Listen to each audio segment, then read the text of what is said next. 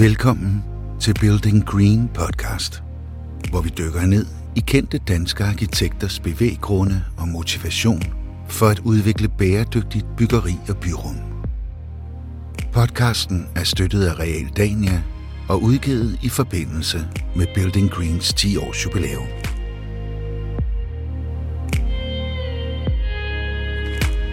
I dette afsnit gæster arkitekt Anders Lennager studiet til en samtale om arkitektur og byggeri. Hvis jeg kan få bæredygtig arkitektur og økonomisk neutralitet, altså det var kostneutralt, hvis de to ting kan gå op, så er der ikke noget modargument. Så har jeg en forretningsmodel. Så er der en forretningsmodel, og der er et potentiale for at skalere det. Og så er spørgsmålet bare, hvad er det, og hvordan fungerer den? Og det er det, jeg egentlig satte mig for at gøre. Vi bliver nødt til at have en duer-mentalitet for bæredygtighed, fordi det betaler sig. Og, og det er de folk, der flytter ind i vores byggerier, vælger dem før alt muligt andet, for de koster det samme, de kan det samme, men de kan mere. Det tror jeg er en ekstremt vigtig læring, fordi at det er den bedre investering. Vi kan ikke vente 50 år på at få et afkast på bæredygtighed. Den nye klimageneration kommer ud med et mindset, som er, at vi har et problem, og vi har også et sæt løsninger, og jeg kan gøre en forskel. Så, så jeg håber og tror på, at den her generation bliver meget mere øh, øh, selvstændig og individuelt tænkende, og vi ser nogle helt andre modeller for, hvordan man bygger og laver arkitektur, som, er, som, som ikke er hægtet op på de her gamle traditioner, som, som vi også er en del af. Anders er grundlægger og CEO i Lennager Group, som er en innovativ byggekoncern.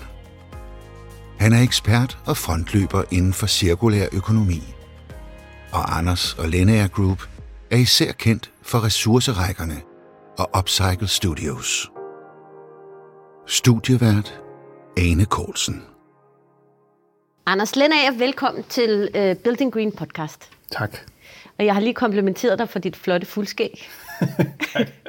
det ved jeg, det må man godt, selvom vi er i en, ja, en krænkelsestid. Ja, så, uh, ja, så det, det er bare en helt almindelig uskyldig kompliment fra min Ja, side. det er jeg super glad for. Det er godt. Og lige måde. Tak. Altså ikke med fuldskæg, men Det er jo en podcast, så man kan jo ikke vide, om jeg sidder med et stort fuldskæg, men det gør jeg ikke.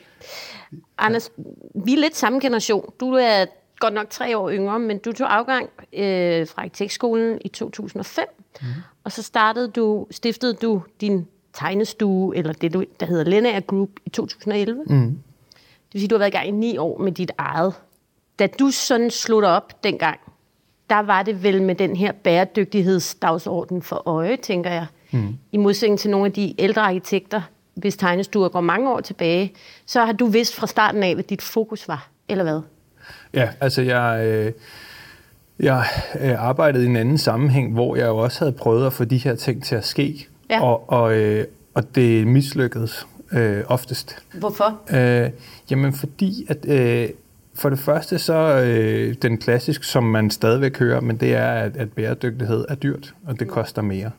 Og, øhm, og på det tidspunkt, der var, der var den argumentation endnu stærkere, og, og, og jeg kunne ikke sige, at det ikke var, altså jeg kunne ikke tilbagebevise det.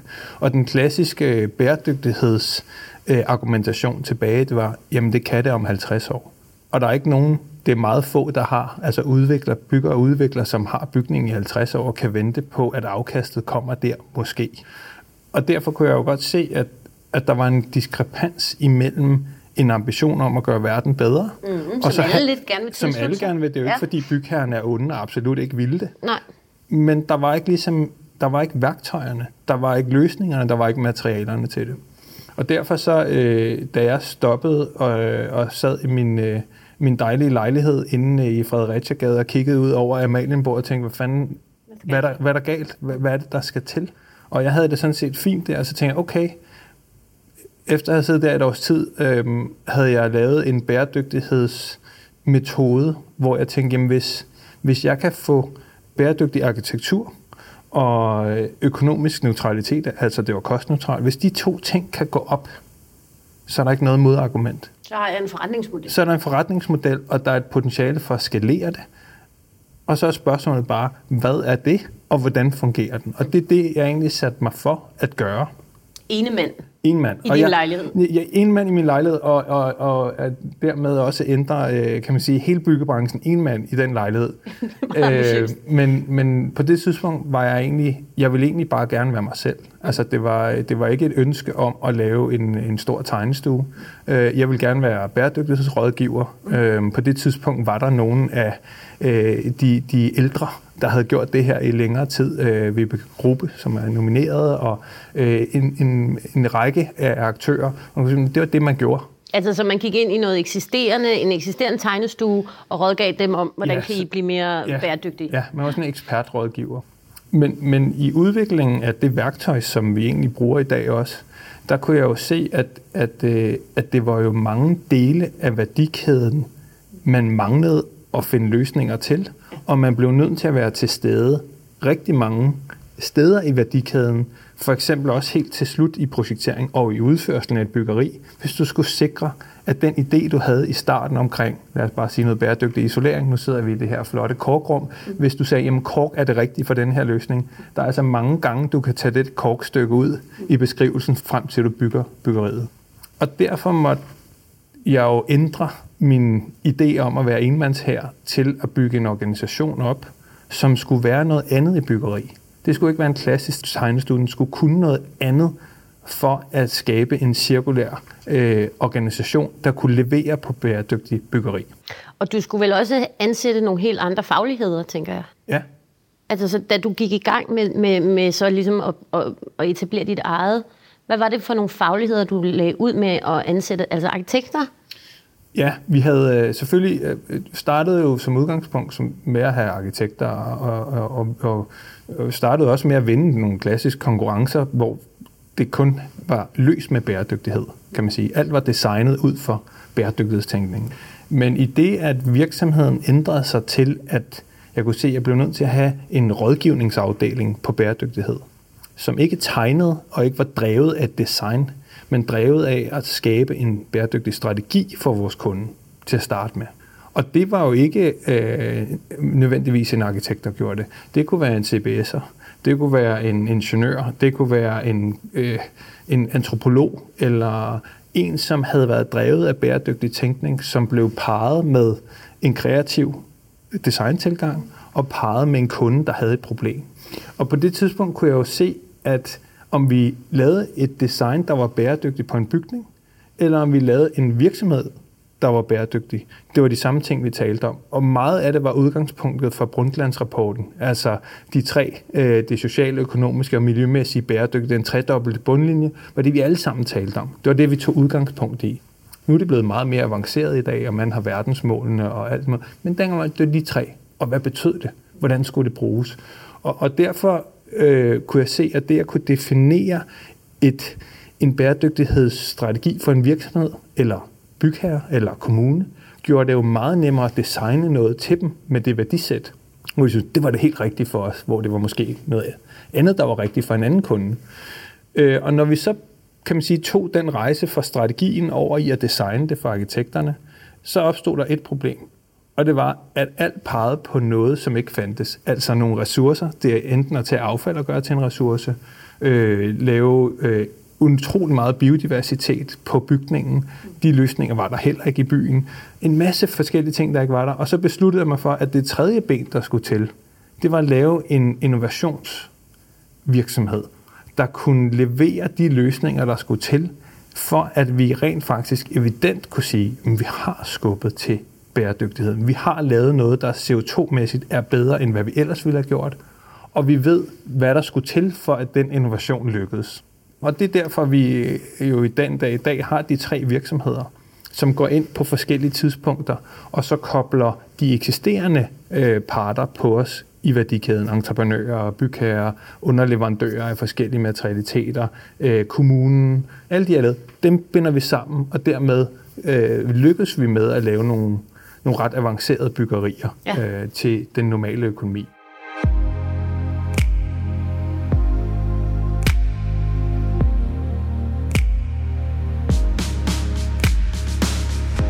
Følg os på buildinggreen.dk Altså det er jo meget fascinerende, når man kigger på tegnestuer, arkitekttegnestuer, så er de egentlig organiseret og drevet på den samme måde, øh, og det har det været i nærmest siden 50'erne eller ja. et eller andet. Det er meget, og det er arkitekter, der bliver sat til alt. Mm. Det er også arkitekter, der bliver sat til at styre økonomien og til at have kontakten til kunderne, til at sælge ind, til at, altså, sådan har det traditionelt været i den branche. Når du så siger, jamen jeg kan se, at der er behov for rådgivning, og det kan være en, en fra CBS eller en mm. antropolog, mm. og der er rådgivning for at opfinde nye materialer og mm. altså innovation, som jeg tænker må være også en helt anden faglighed. Mm. Øh, hvordan får du så de to øh, dele af din virksomhed til at samarbejde med den traditionelle arkitektvirksomhed? Øh, ja, det er et sindssygt godt spørgsmål. Øhm, øh, jeg, jeg tror, det hos os opstår det, jeg, øh, opstår det jo af, at man, øh, kan man sige, de arkitekter, vi har, øh, dels har de været ret lang tid hos os, en del af dem, og så er der selvfølgelig hele tiden nye, der kommer til os. Men vores projekter er så drevet af det DNA, som jeg lige har beskrevet, at det går forud for alt andet. Og jeg kan tydeligt se, at når vi får nogle dygtige arkitekter ind, der har været øh, på andre øh, anerkendte tegnestuer, så har de jo en metodik, der går ind øh, de går ind med. Og det kan vi lære en masse af, men, men det er også helt tydeligt, at der er en masse ting, der skal gøres anderledes. Altså der er nogle ting, øh, man plejer bare øh, at klappe af på materialer, for eksempel, hvor vi siger, at vi ved ikke endnu, om vi kan få det til at lade sig gøre med den her øh, idé, for den findes ikke det, det er svært at tegne noget, Hvor der ikke ved, findes. hvad det er for ja, og det stresser jo de udførende arkitekter helt abnormt meget. Øh, de bliver presset for entreprenører og bygherrer til at lukke noget, hvor vi har behov for at holde det åbent. Så, så det er meget anderledes. Så der synes jeg, at vores øh, crew af arkitekter, de, øh, altså de er jo omdrejningspunktet for de her innovationer. Og der har vi, øh, lavet vi fejlen øh, på et tidspunkt her for nogle år siden, hvor vi tænkte, nu var vi blevet så gode til det, at vi skilte ting ned. Og det vil sige, så var det tre virksomheder, som kørte hver deres. Og de sad heller ikke fysisk sammen? Nej, altså vi sidder jo i et stort lokale sammen, så man kan sige, at vi var på samme adresse. Mm. Men det var ligesom, den ø er det firma, den ø er det firma osv. Og, og vi kunne se, at der var en masse ting, vi før i tiden kunne få til at lykkes. Vi, vi tabte på gulvet. De kom for sent ind, eller de misforstod opgaven. Timing timing. Og, og, og det vi besluttede i vores ledelse, det var at sige, men, men det der er fejlen her, det er, at firmaerne, vores egne firmaer, er i centrum, og det er en fejl, for det er projektet, der er i centrum. Og, og det vi har gjort nu, det er jo også at tage de enkelte opgaver, vi får ind, smide dem i centrum af, af, kan man sige, af, af organisationen, og så bemande med de folk, der er i de forskellige virksomheder, for at drive det fremad. Og det giver den her fælles forståelse af, at øh, du kan godt være øh, innovationsarbejder i, i op på, på de her øh, idéer, men du er med i den tidlige fase og kan spille ind i og forstå, at der er også nogle planer, der skal hænge sammen. Der er en bygherre. Hvad er det, jeg skal spille ind med her? Og det, det, det gør, at det lykkes. Så virksomheden er jo grundlæggende meget anderledes, og, og, og, og det gør os måske også lidt øh, hvis jeg skal være helt ærlig. Altså, vi har lidt svære ved at indgå i en helt traditionel samarbejde, som jo er kendt i arkitektbranchen, at vi alle sammen arbejder sammen, og så får vi en del af kagen og så videre. Men, men vores processer er noget anderledes, og det er også svært at forstå for andre tegnestuer, at vi har behov for noget andet for at lykkes med den agenda. Og det er fint. Altså, øh, arkitekter er jo desværre ikke særlig gode til at, at arbejde sammen øh, øh grundlæggende. Det, det synes jeg er ret kedeligt. Vi er, vi i hvert fald... Altså tegnestuerne imellem? Eller? Ja, jeg synes, altså, men det er jo en lidt en anden, øh, det er jo en lidt anden snak, men, men, øh, men øh, vi er en meget lille faglighed, og øh, vi er utrolig stolte, og vi er nogle kæmpe egoer. ja. øh, og, øh, og, og det, kommer, det, det, det er frygteligt, fordi det går ud over os selv. Øhm, hvis ingeniørerne agerede sådan, hvis entreprenørerne agerede sådan, så ville de jo tabe utrolig mange opgaver mellem hænderne og blive svage. Og, øh, og det gør vi, som jeg ser det hvilket for vores stand, nu er det en lidt anden snak, men for vores stand er et kæmpe problem. Vi er den mindste øh, del af kan man sige, hele værdikæden i byggeriet. Øh, vi har en stor stemme, men vi forvalter den dårligt imellem os til at gøre os stærkere over for de andre dele af, af værdikæden. Øh, og det synes jeg virkelig, man burde, burde gøre noget ved, øh, at vi skulle stå sammen, især med alle de her opkøb, som jo gør vores stand endnu sværere i min ja. optik. Ja. Øh, altså det, at de store ingeniørfirmaer opkøber arkitekttegnestuer, ja. ligesom sluger dem yes. og har dem inde i deres øh, system. Men altså den, man kan vel godt sige, at der er en mangel på solidaritet så, eller en mangel ja. på, som der er, som jo også, hvis man ser det fra et bæredygtighedsperspektiv, også er en ulempe. Mm. Du har været med på en, en, en konference, der hedder Trends and Traditions, hvor mm. jeg opfattede dig, det er også nogle år siden, det kan være, du er blevet mildere siden, men jeg opfattede dig som en, der gerne lidt ville sætte ild til hele lortet, mm. hvis jeg skal være helt ja. ærlig. Jeg vil bare sige, du, du havde nogle provokerende statements omkring det her med, der er masser af arkitekter, der taler om bæredygtighed, men de gør ikke reelt noget mm. ordentligt ved det. Mm. Altså, du er meget optaget af at bevise, at man kan bygge mm. på en måde, så det både øh, selvfølgelig klimamæssigt, men også økonomisk mm. er, er bæredygtigt og mm. socialt i øvrigt. Mm. Mm. Har du oplevet en modstand fra branchen, fra kollegerne, i forhold til at være sådan, prøver at lave, finde nye veje at gå? Eller øh, føler du, at der, er en, altså, at der er en opbakning og en forståelse omkring dig? Øh, jamen, jeg tror, at der er en opbakning og en forståelse omkring det, vi, det, vi gør. Og, og, og vi får også rigtig mange tilkendegivelser og roser for, for, for det, vi gør og det arbejde, vi gør. Så, så, så på den ene, kan man sige, øh, med den ene kind, så, øh, så bliver den, øh, bliver den ædet og, og, og, og, og, og nusset, men på den anden side, så bliver der også delt hårdt ud. Ikke? Øh, fordi det er jo selvfølgelig en benhård konkurrence.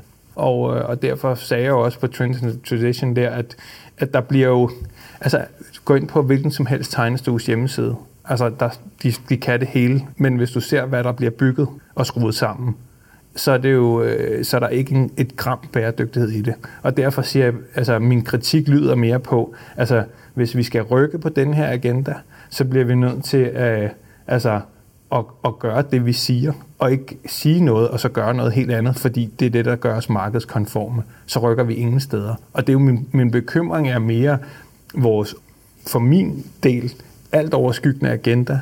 Vi har en klimaudfordring. Vi sidder med de bedste kort på hånden for at hjælpe verden til et bedre sted. Og jeg mener ikke, vi forvalter dem som branche. Vi taler om det, men vi gør ikke noget ved det det er et problem. Og derfor langer jeg ud øh, ofte med de her ting, også i forhold til materialeleverandører, i forhold til myndigheder, fordi jeg synes, der er en måde, vi kan gøre det her på, som ligger lige for, koster ikke mere, skaber nogle fantastiske resultater, og vi kan stadigvæk lave god arkitektur, som kan konkurrere med det, der er derude i dag. Så der mener jeg, at vi har en opgave. Og det gør jo selvfølgelig, at, øh, at det, er en, det er jo en modreaktion på det, der er der i dag. Altså det er jo et paradigmeskift, jeg er ude efter, og det gør da ondt øh, på, hvordan vi plejer at have gjort det de sidste mange, mange år. Ikke?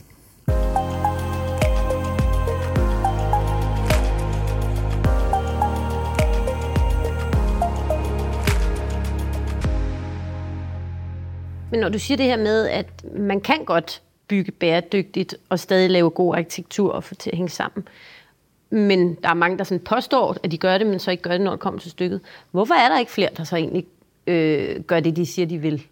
Altså hvad er det, at jeg tænker også med jeres projekter, Upcycle Studios, mm. ressourcerækkerne og, og uh, UN-byen mm. der. Altså, I må vel også støde på nogle massive problemer, som traditionelle byggerier ikke støder på? Absolut. Helt klart. Altså, der øh, altså, øh, det, det, er jo, det er jo selvfølgelig nemt at være heldig, når man sidder i tip of the spear og, øh, og ligesom øh, prøver at altså, få lov til at gøre nogle ting. Men jeg vil så også sige, jeg har jo, jeg har jo også øh, dels med, med den her øh, anderledes forretningsmodel, jeg selv sidder i, med den måde, jeg laver samarbejder på, for at få det til at ske tager ikke et nej for et nej, men at prøve at finde en løsning på det, sådan så det kan blive til et ja. Nogle gange gør det godt, andre gange gør det ondt og går galt.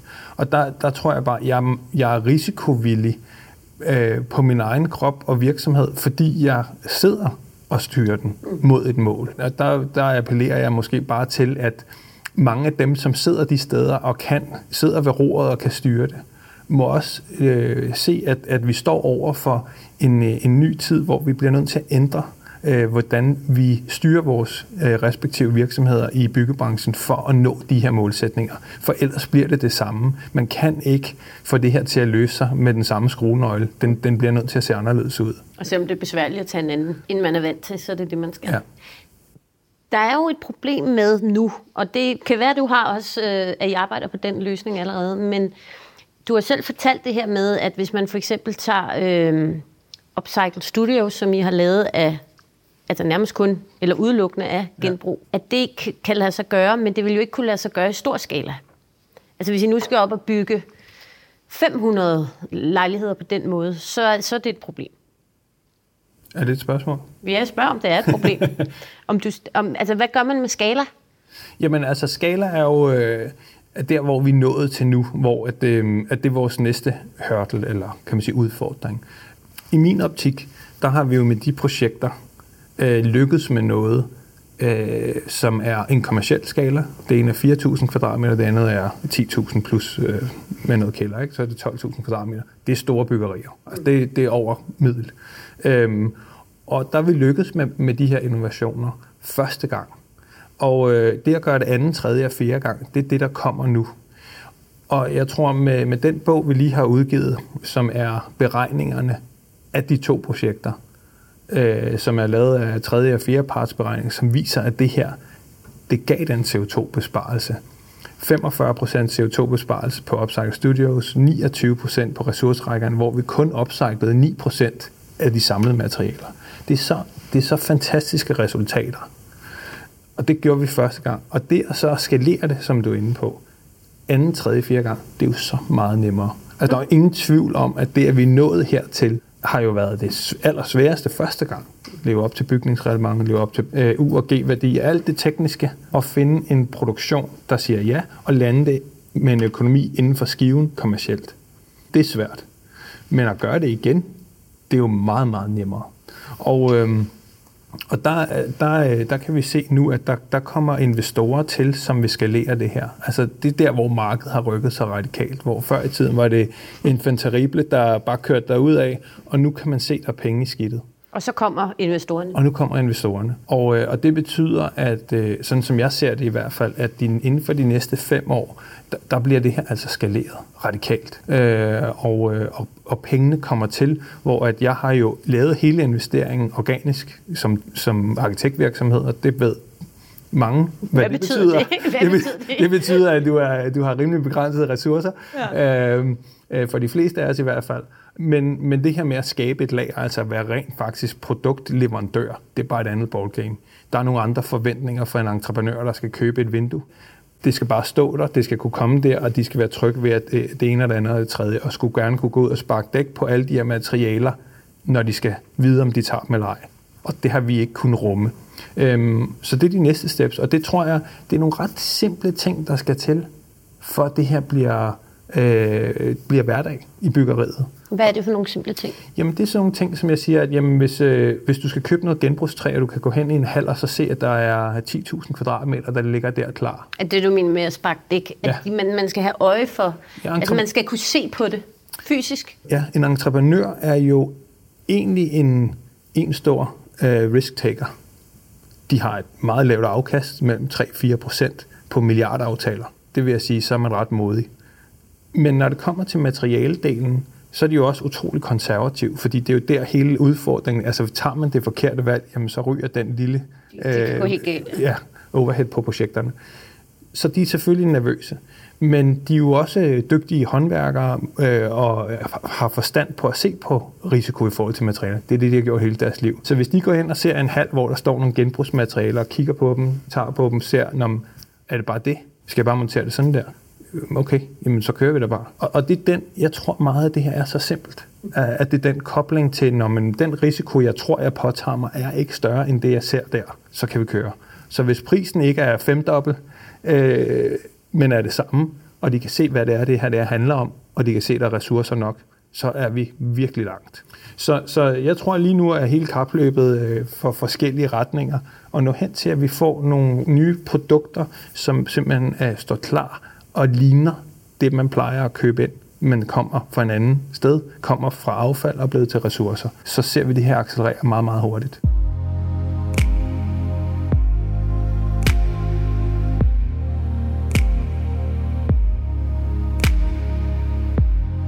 Kan du lide det, du hører? Giv os en anmeldelse i din podcast-app.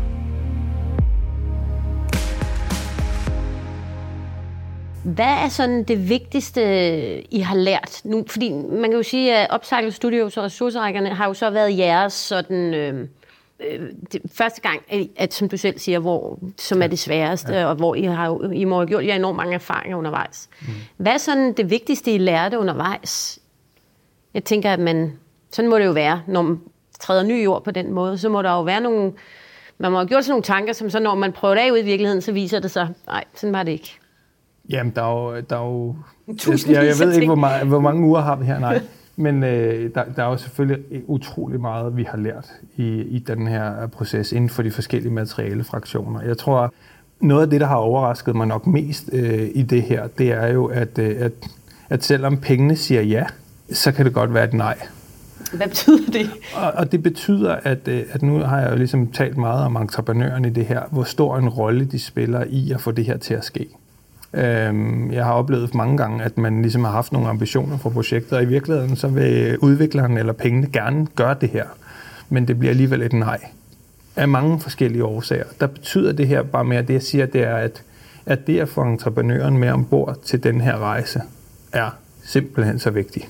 Forståelsen for, hvad de står overfor, når de står på pladsen og skal montere det her, er en, øh, en meget, meget større kompleksitet, end at sidde i, øh, i en designfase og blive enige med hinanden om, at det her ser fedt ud, vi sparer CO2, og vi kan bare gøre sådan her. Alt er fedt. Ja. Så er alting fedt, så lige pludselig så er der både støv og øh, kraner og leverancer og meget lidt byggeplads og en helt anden logistik, der skal gå op med, at du vil prøve noget nyt. Så bekymringerne er jo store der. Og, øhm, og, og der, øh, der, der skal man have dem øh, med meget tidligt i det her. Men, men jeg tror, at vores allerstørste læring ved det her, det er, at vi bliver nødt til at have en duer-mentalitet for bæredygtighed, fordi det betaler sig. Og, og det er de folk, der flytter ind i vores byggerier, vælger dem før alt muligt andet. For de koster det samme, de kan det samme, men de kan mere. Det tror jeg er en ekstremt vigtig læring, fordi at det er den bedre investering. Det er det, vi alle sammen, det var det, jeg startede med at sige. Jeg kunne ikke forklare min kunde, hvorfor det her var bedre at gøre, end at lade være. Vi kan ikke vente 50 år på at få et afkast på bæredygtighed. Det her afkast, det kom den dag, at den sidste skrue var sat i, og den første beboer flyttede ind. Fordi de har mindre tomgang, de er hurtigere udlejet end alle andre boliger, og folk elsker at være der og tager livsstilen til sig og fører den videre. Det er fandme noget værd. Og så er hele værdikæden, vi har arbejdet sammen med, Inrap som developer, AG som entreprenører, alle underleverandørerne og selv og ingeniørerne, alle har fået et brandmæssigt løft som dem, der gør det. Ja, de kan bruge det. De kan, De kan løfte- bruge det. bruge det som en, Yes. noget, de er stolte af og til at holde fanen højt. Ja. Anders, hvad er din, øh, hvad er dine tanker omkring de næste 10 år frem med tegnestuen? Nu siger du, du regner med, at det bliver lettere, nu I har haft jeres, øh, øh, fået sat jeres første skibe i søen. Det, man- der egentlig sker for mange altså nogle idealistiske virksomheder, det er ikke kun i, øh, blandt arkitekter, men det kan man næsten se alle steder, det er jo, at i takt med, at man vokser, mm. og der kommer flere og flere medarbejdere til, øh, så begynder idealerne og øh, alle de sådan store tanker, man havde fra starten af, de begynder en lille smule mm. at smuldre, fordi at man pludselig står og skal udbetale løn til en frygtelig masse mennesker, øh, men, mm. men altså, man skal holde en stor maskine kørende. Hvad har du gjort dig af tanker om det? Jamen nu, øh, altså, øh, nu er jeg jo af natur en person, som har lidt svært ved at, at sidde stille, når det kommer til at, at gentænke øh, arkitektur og lave arkitektur. Jeg elsker det simpelthen, og det, altså, øh, at det er utrolig meget drevet af, og jeg har simpelthen mange ting, som jeg stadigvæk mener, vi kan, vi kan gøre meget bedre, og vi er jo slet, slet ikke i nærheden af at være i mål. Øh, så der er jeg ikke så bekymret, men det er da rigtigt nok, hvad er, øh, være 2 og 3 og 4,0 versionen af lineær, og det, øh, det, det tænker jeg jo rigtig, rigtig meget over. Jeg, jeg tror, en af vores st- store opgaver lige nu, øh, det er, i Danmark er det her... Øh, øh, er der jo mange flere, der rykker på den her agenda nu. Det er meget, vi, jeg synes, vi lykkedes med ved det. Altså, betonbranchen kan lave mere bæredygtig beton, og der er genbrugstræer. Der begynder utrolig mange ting omkring det her. Så det er godt, det skal nok komme, og, og jo f- vi er flere og flere, der rykker på den. Men, men øh, når man kigger ud i verden, og når jeg har været ude og tale om de her projekter, så får jeg nogle blikke, hvor folk tænker, det her, det forstår vi simpelthen ikke, hvordan I kunne lykkes med. Og de er så langt væk fra bæredygtig byggeri, at, man, at det er virkelig uhyggeligt, når man ved, hvor lille skala vi er i den globale verden. Så, så øh, jeg ser, at Linear har en, øh, en væsentlig opgave i at øh, øh, formidle den viden, vi har globalt set, altså gå ud og lave projekter øh, internationalt. Øh, vi har lige vundet i, i Stockholm øh, et, et rigtig fedt byggeri, 100 boliger og en børnehave, øh, med den her øh, tilgang. Øh, det samme i, i Norge, vi er i gang både i Oslo og i Bergen. Så øh, det er jo de nærliggende lande, og så øh, begynder vi så derfra at arbejde os ud. Altså det er det, vi gerne vil. Vi mener, at den her agenda er vigtig for nogle lande, som har nogle meget større ressourcer og affaldsmæssige udfordringer.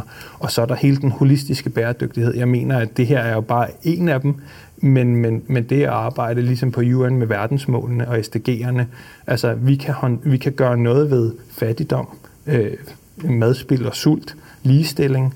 Der er utrolig mange ting, vi har helt glemt også er en del af de værdisæt, vi sidder med, når vi som arkitekter laver byer og bygninger. Og dem kan vi også øh, kan man sige, være lige så radikale og innovative med, som vi har været på materialedelen og skubbe den agenda.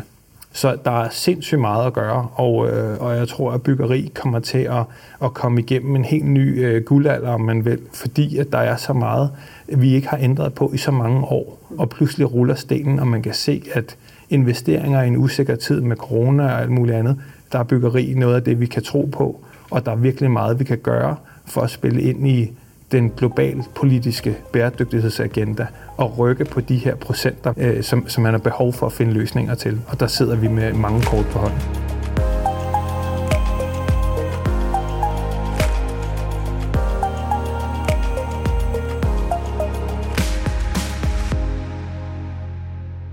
Kunne man forestille sig, at I også gentænkte hele den måde, som man får opgaver på i udlandet, at man netop er mere opsøgende i forhold til de steder, hvor det står aller værst til? Mm. Fordi nu nævner du Sverige og Norge, og ja. I har vundet en konkurrence. Der er nogen, der har... Ja. Altså, I, I er blevet bedt om mm. af nogen at, at lave noget. Kunne man forestille sig, at man vendte rundt og sagde, nu går vi til... Øh, jeg ved ikke, hvor det er værst, men sikkert USA for eksempel. Og opsøger dem med det, den viden, I har fået, jo. og tilbyder Helt klart. Øh, uopfordret nærmest. Ja, Jamen, det, det er helt klart. Altså, jeg tror, øh, nu selv de her projekter lokalt, der er også nogen, som specifikt har gået efter den her agenda. Så kan man sige, hvor store problemer har de i Sverige og Norge i forhold til USA. Det er du fuldstændig ret i. Øh, for os har det også drejet sig om, man skal også have en organisation, der er klar mm. til at gå ind i de her lande. Jeg tror, en, en, en ting, som i hvert fald unge tegnestuer har lavet af fejl, især da det hele handlede om at komme til Kina, øh, det er jo, at altså, det kræver jo en, nogle ikke særdeles brede skuldre også at gå til udlandet og, og levere og tjene penge på og levere en ydelse de her steder. Og det er det, vi sådan stille og roligt øh, forbereder os til at kunne også. Mm. Øh, men, men der har du jo fuldstændig, fuldstændig ret, at med den kan man sige, den, det brand og den vidensbank, vi har opbygget, der er vi jo pludselig også, at det er meget nemmere at gå ud og lave forretningsudvikling, fordi du har jo ret i, at der er nogle steder, hvor det er oplagt at kigge hen, og nogle steder, hvor det er mindre oplagt at kigge hen. Men, men vi har haft et samarbejde med øh, en arkitekt fra, øh, fra Sydafrika, øh, som har arbejdet i, i favelaerne og arbejdet med, med en masse social øh, arkitektur omkring øh, byudvikling og, og, og boliger til de ekstremt fattige. Og jeg må indrømme, jeg troede da ikke, jeg havde noget som helst, jeg kunne give i, i forhold til det. Altså så anderledes en kontekst. Og, øhm, og der arbejder vi på at lave noget, som jeg kalder det globale bygningsreglement, som er baseret på SDG'erne. En lang historie, men, men, øh, men grundlæggende en tro på, at, at vi kan bruge verdensmålene til at nå til en global forståelse af, hvordan man rykker på de her målsætninger. Øhm, og der trykprøvede vi den her idé, og der begyndte han at fortælle om nogle af de udfordringer, han har. Mange bygger med plastik, og så siger han, det er sjovt, fordi vi, vi har lavet det her projekt med Carlsberg, hvor vi har taget øh, deres ølforstager øh, og lavet dem om til et nyt byggemateriale, hvor vi har øh, lykkes med at håndtere brand. Og jeg snakker videre omkring det, og så siger han, undskyld, hvad sagde du? jeg skulle også lige til at sige. Øhm, jamen, øh, vi har fundet ud af, hvordan vi kan imprægnere det og få i hvert fald en brandklasse D, og med det her, den type, så kan vi komme op i en, en endnu højere brandklasse osv. Og så siger han, det lyder jo helt fantastisk. Hvordan, hvordan har jeg gjort det? Og det, det, det vi kom frem til, det var, det var jo i tusindvis af menneskeliv, vi kunne redde. For de brænde, der haver i de her områder, er jo baseret på, at de bygger med plastik, der brænder jo ekstremt godt. Men det er jo affaldsplastik. Og pludselig er der ligesom en synergi på tværs med innovationer i et, et, et udviklingsland, som kan hjælpe nogen i en favela i, i Sydafrika. Og det link, det tror jeg meget på. Og, og det er svært at navigere helt præcist efter. Men, men der er nogle synergier, hvor man nogle gange bare tror, at øh, vi kan ikke tillade os at tale om fattigdom i Danmark, fordi hvad ved vi om det i virkeligheden osv. Men vi har nogle løsninger, der kan både eksporteres, men også kan hjælpe en masse mennesker rundt omkring i verden. Det har vi kun set brødene af, og det, det interesserer mig utrolig meget. Ja, fordi, og det er jo ikke, øh, altså det her var jo netop, som du siger, lidt et tilfælde. Mm. Og det er jo ikke systematiseret, eller øh, på nogen måde sådan... Øh, blevet til en gængs måde at arbejde på som ja. arkitekter.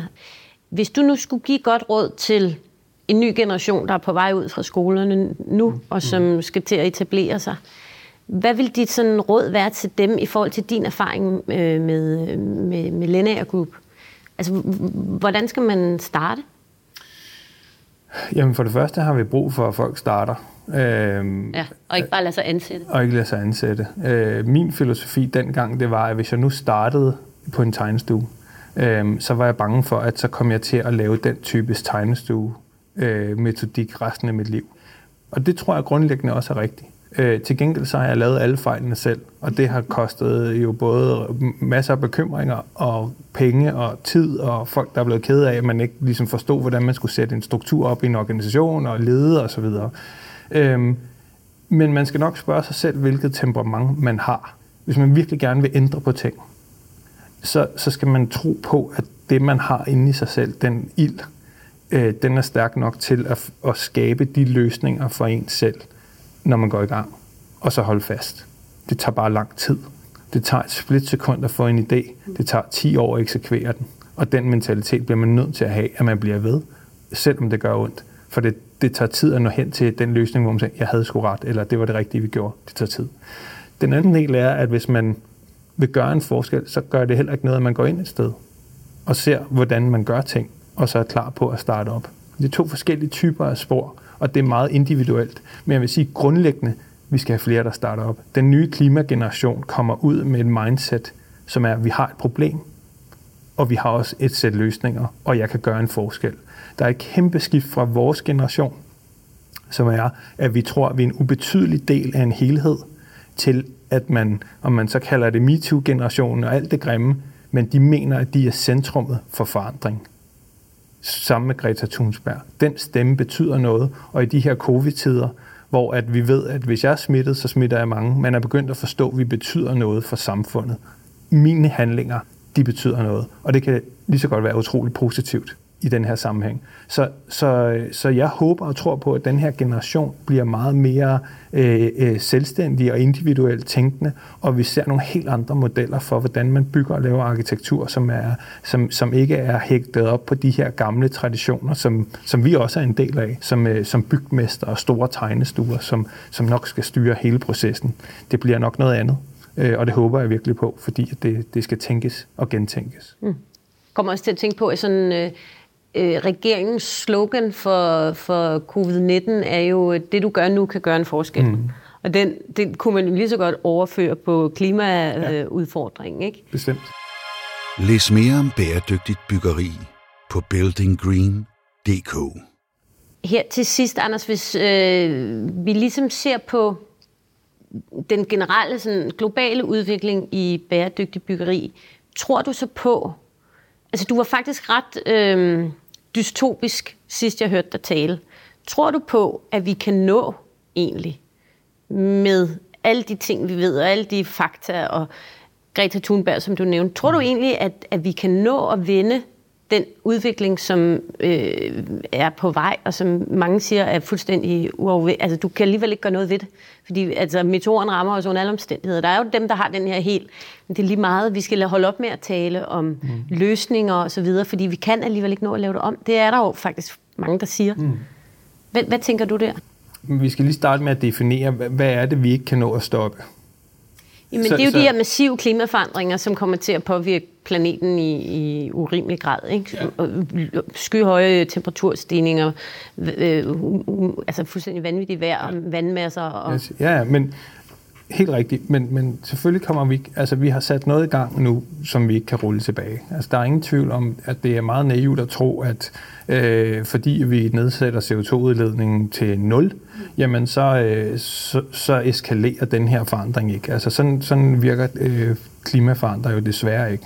Men, øh, men, men det, der er ved det, det er, hvor hurtigt vi vil have det skal accelerere.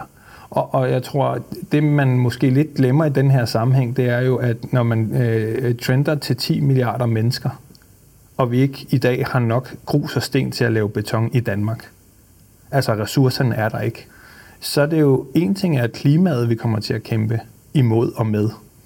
Men vi kommer jo også til at kæmpe med os selv. For hvis der er noget, der er vist, at vi går ind i krige, politisk ustabilitet og frygtelige øh, urbane kontekster, så er det, når vi ikke har nok ressourcer. Og, og derfor mener jeg, at, at der, der er jo mange ting på paletten her, som vi bliver nødt til at løse netop med bæredygtighed. Fordi det ikke kun handler om, om vi kan kontrollere, at havene de stiger osv. For det er selvfølgelig svært, for vi har sat det i gang.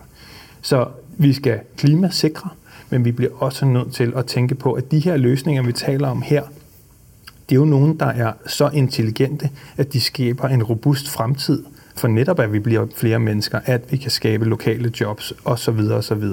Så jeg tror, at, at, øh, at svaret er, ja, der er den dystopiske side af, at vi kan ikke få det til at blive sådan, som det var, i, øh, da David Attenborough han løb rundt øh, på Galapagosøerne og viste, hvordan det hele det så ud og var fantastisk, og ingen havde trådt der før. Nej, det, det kommer det nok ikke til. Men vi bliver også nødt til at se ind i, at vi har sat en, en global samfundsstruktur op, som kanibaliserer vores ressourcer i en grad, hvor at så bliver det kaos, hvis vi ikke finder løsninger.